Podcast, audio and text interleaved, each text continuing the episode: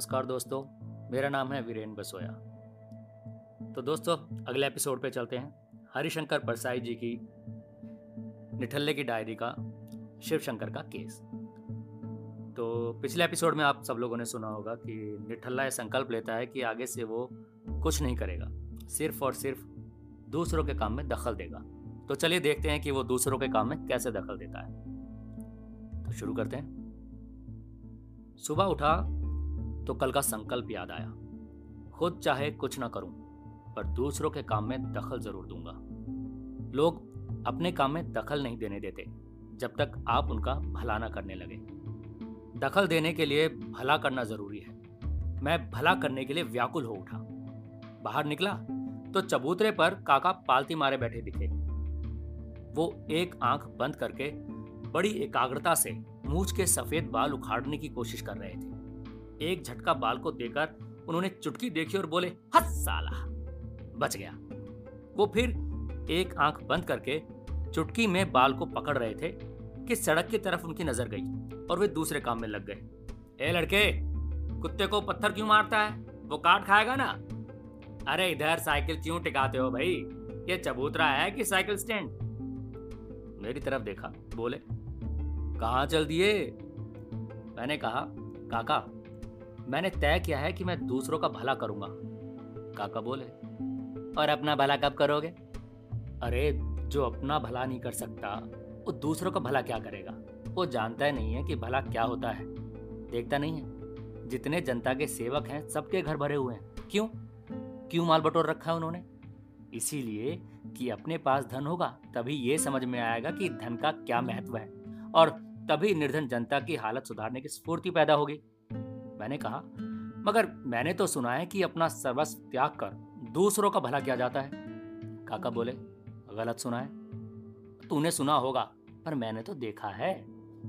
सेवक जी को जानता है, जिनकी चौक में तिमंजिली इमारत बनी हुई है। आज़ादी की लड़ाई के जमाने के नेता हैं वे। तब वे गरीब किसानों और मजदूरों के जुलूस निकाला करते थे और नारे लगवाते थे। इनकलाब जिंदाबाद, उजड़े घर होंगे आबाद। इनकलाब जिंदाबाद, उजड़े घर होंगे आबाद। अभी एक दिन किसान मजदूरों ने उन्हें घेर लिया और कहा, सेवक जी, आप हमसे नारे लगवाते थे, इनकलाब जिंदाबाद, उजड़े घर होंगे आबाद। तो इनकलाब हो गया, मगर हमारे घर तो वैसे के वैसे ही हैं। वैसे ही गंदे झोपड़ों और कमरों में हम अभी भी रहते हैं। सेवक जी ने शांति से बात सुनी और कहा, अरे, तुम लोगों को बड़ी गलत फहमी हो गई। वो नारा तो मैंने अपने घर के बारे में लगवाया था। और तुम देख ही रहे हो, वो मेरा तिमंजिला मकान खड़ा हो गया है। तुम क्या समझे कि वो नारा तुम्हारे घरों के बारे में था? हाँ तो हातिम साहब, पहले अपना, बाद में दूसरे का। भगवान ने अपने लिए पहले गरुड़ का इंतज़ाम कर लिया, तब मनुष्य की सवारी के लिए घोड़ा बनाया। तब कहीं अभी हाल में, कुछ सालों पहले आदमी को हवाई जहाज़ बनाने दिया। तुम शायद ये विश्वास करते हो कि कबीर महात्मा थे, त्यागी थे। वो खुद भूखे रह जाते थे, पर दूसरों को खिला देते थे। तुम उन्हें समझे ही नहीं। वो इतने बुद्धू नहीं थे जितना तुम उन्हें समझते हो। उनका दोहा है, साई इतना दीजिए जामे कुटुम समाए मैं भी भूखा ना रहूँ, साधु ना भूखा जाए। अब जरा गौर करो, कितनी चालाकी से भरा दोहा है ये। पहले तो उन्होंने कुटुंब का इंतज़ाम कर लिया, फिर अपना, मैं भी भूखा ना रहूँ, और इसके बाद बचे तो साधु ना भूखा जाए। अपने और परिवार के बाद उन्हें साधु की याद आई, और तुम कहते हो, वो खुद भूखा रहकर दूसरों को खिलाते थे। काका ने फिर एक आँख बंद की और सफ़ेद बाल को चुटकी में पकड़ा। मैंने उनकी व्यस्तता का फ़ायदा उठाया और खिसक लिया। सोचा, इस मोहल्ले में सबसे असहाय वो मौसी है, जो बूढ़ी है, बीमार है और अकेली है। सोचा, उसका भला किया जाए। मैं मौसी के घर पहुँचा। पुकारा मौसी ओ मौसी। कौन है रे? मौसी जो जो बूढ़ी और बीमार होती गई तो त्यो निर्मम और कर्कश होती गई। ममता भी शक्ति के साथ चलती है। निर्बल का क्या प्रेम क्या ममता और क्या सहानुभूति। मैंने कहा मौसी चल तुझे डॉक्टर के पास ले चलता हूँ। अरे अब क्या डॉक्टर के पास जाऊँगी? अब तो भगवान के पास ही जाऊँगी बेटा। मौसी क्या तू तो जीने से बिल्कुल उब गई? हाँ रे अब तो जल्दी मौत आ जाए तो ठीक रहे। तो मौसी ला मैं तेरा गला घोट दूँ? अरे तेरे मुँह में आग क्यों नहीं लगती रे? हैं? मेरा गला घोटने चला है हराम जादे।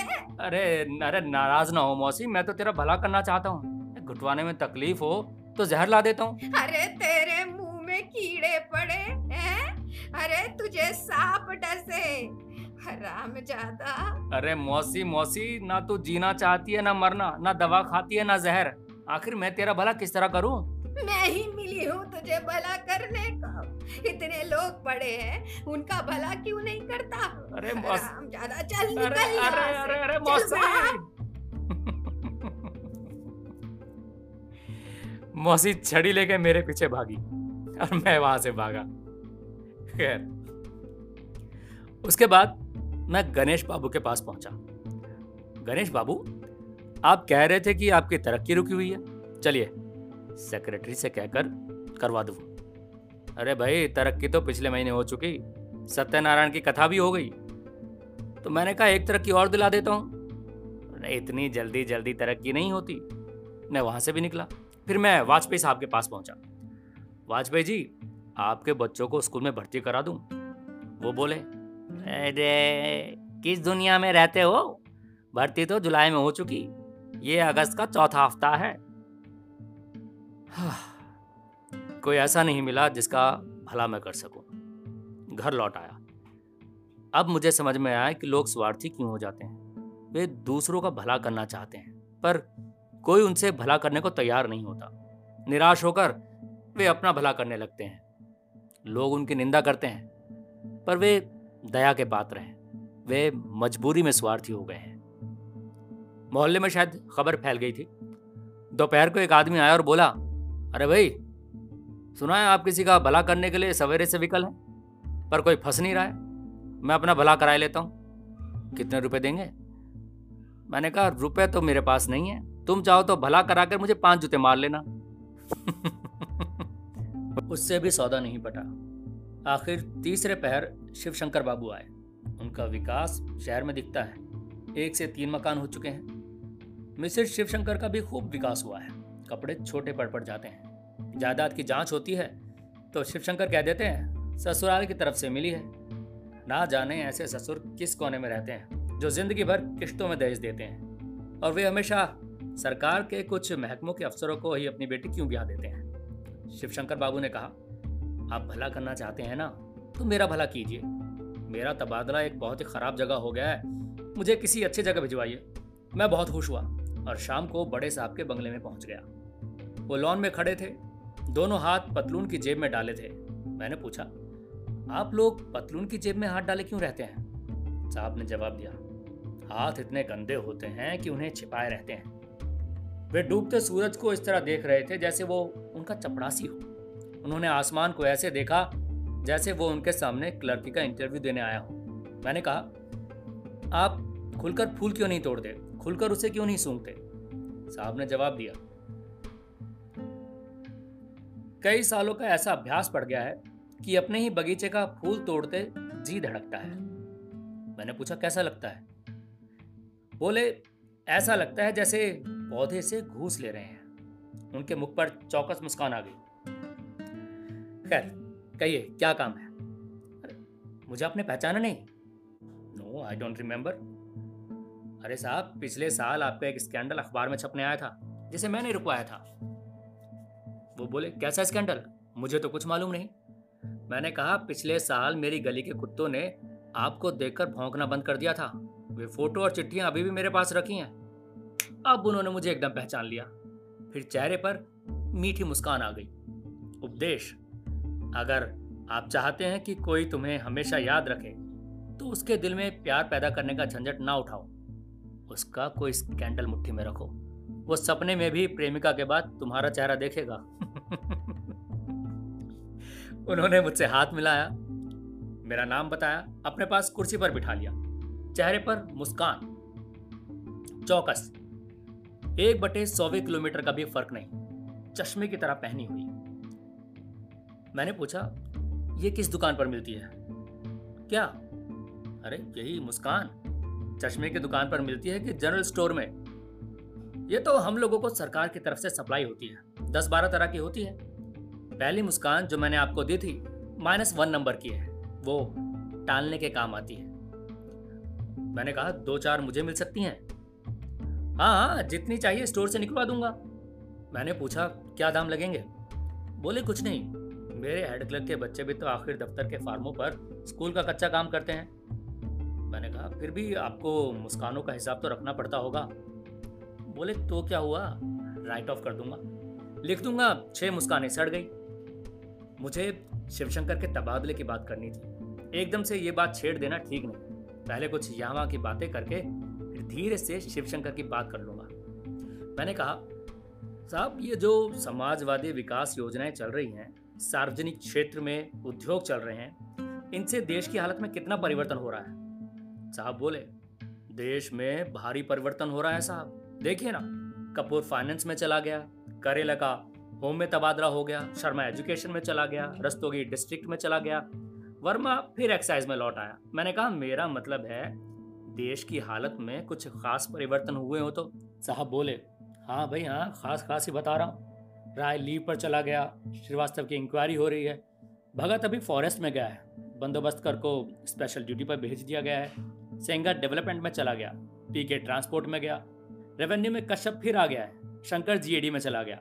मैंने और निश्चित सवाल किया, इस बीच देश की हालत में कुछ सुधार हुआ है?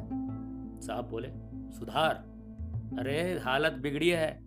आपको मालूम नहीं, सक्सेना मुझे सुपरसीड कर गया। साहब उदास हो गए। अपने पपीते के पौधे को देखकर बोले, ये पपीता बाद में लगाया था, पर ये पहले वालों को सुपरसीड कर गया। मैंने कोशिश की कि इनका ध्यान इस दुखद प्रसंग से हटाऊं। मैंने कहा यह बताइए कि देश की इस साल की सबसे बड़ी घटना कौन सी है?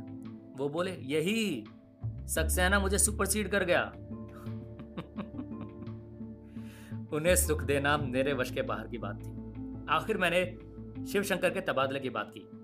साहब ने कहा, कहाँ तबादला कर रहे हैं? फला जगह सीएम का भांजा है, फला जगह ईएम का साला है। मैंने पूछा, कोई ऐसी जगह नहीं है जहाँ किसी का कोई ना हो? साहब बोले हाँ एक जगह है और वहीं तो ये शिवशंकर है। मैं घर लौट आया। शिवशंकर का भला भी मेरे हाथों ना हो सका। तो दोस्तों, ये थी हमारी दूसरी कहानी, शिव शंकर का केस। और मेरे हाथों यानी निठल्ले के हाथों शिव शंकर का भी भला ना हो सका। तो चलिए, मिलते हैं हम अगले एपिसोड में। धन्यवाद।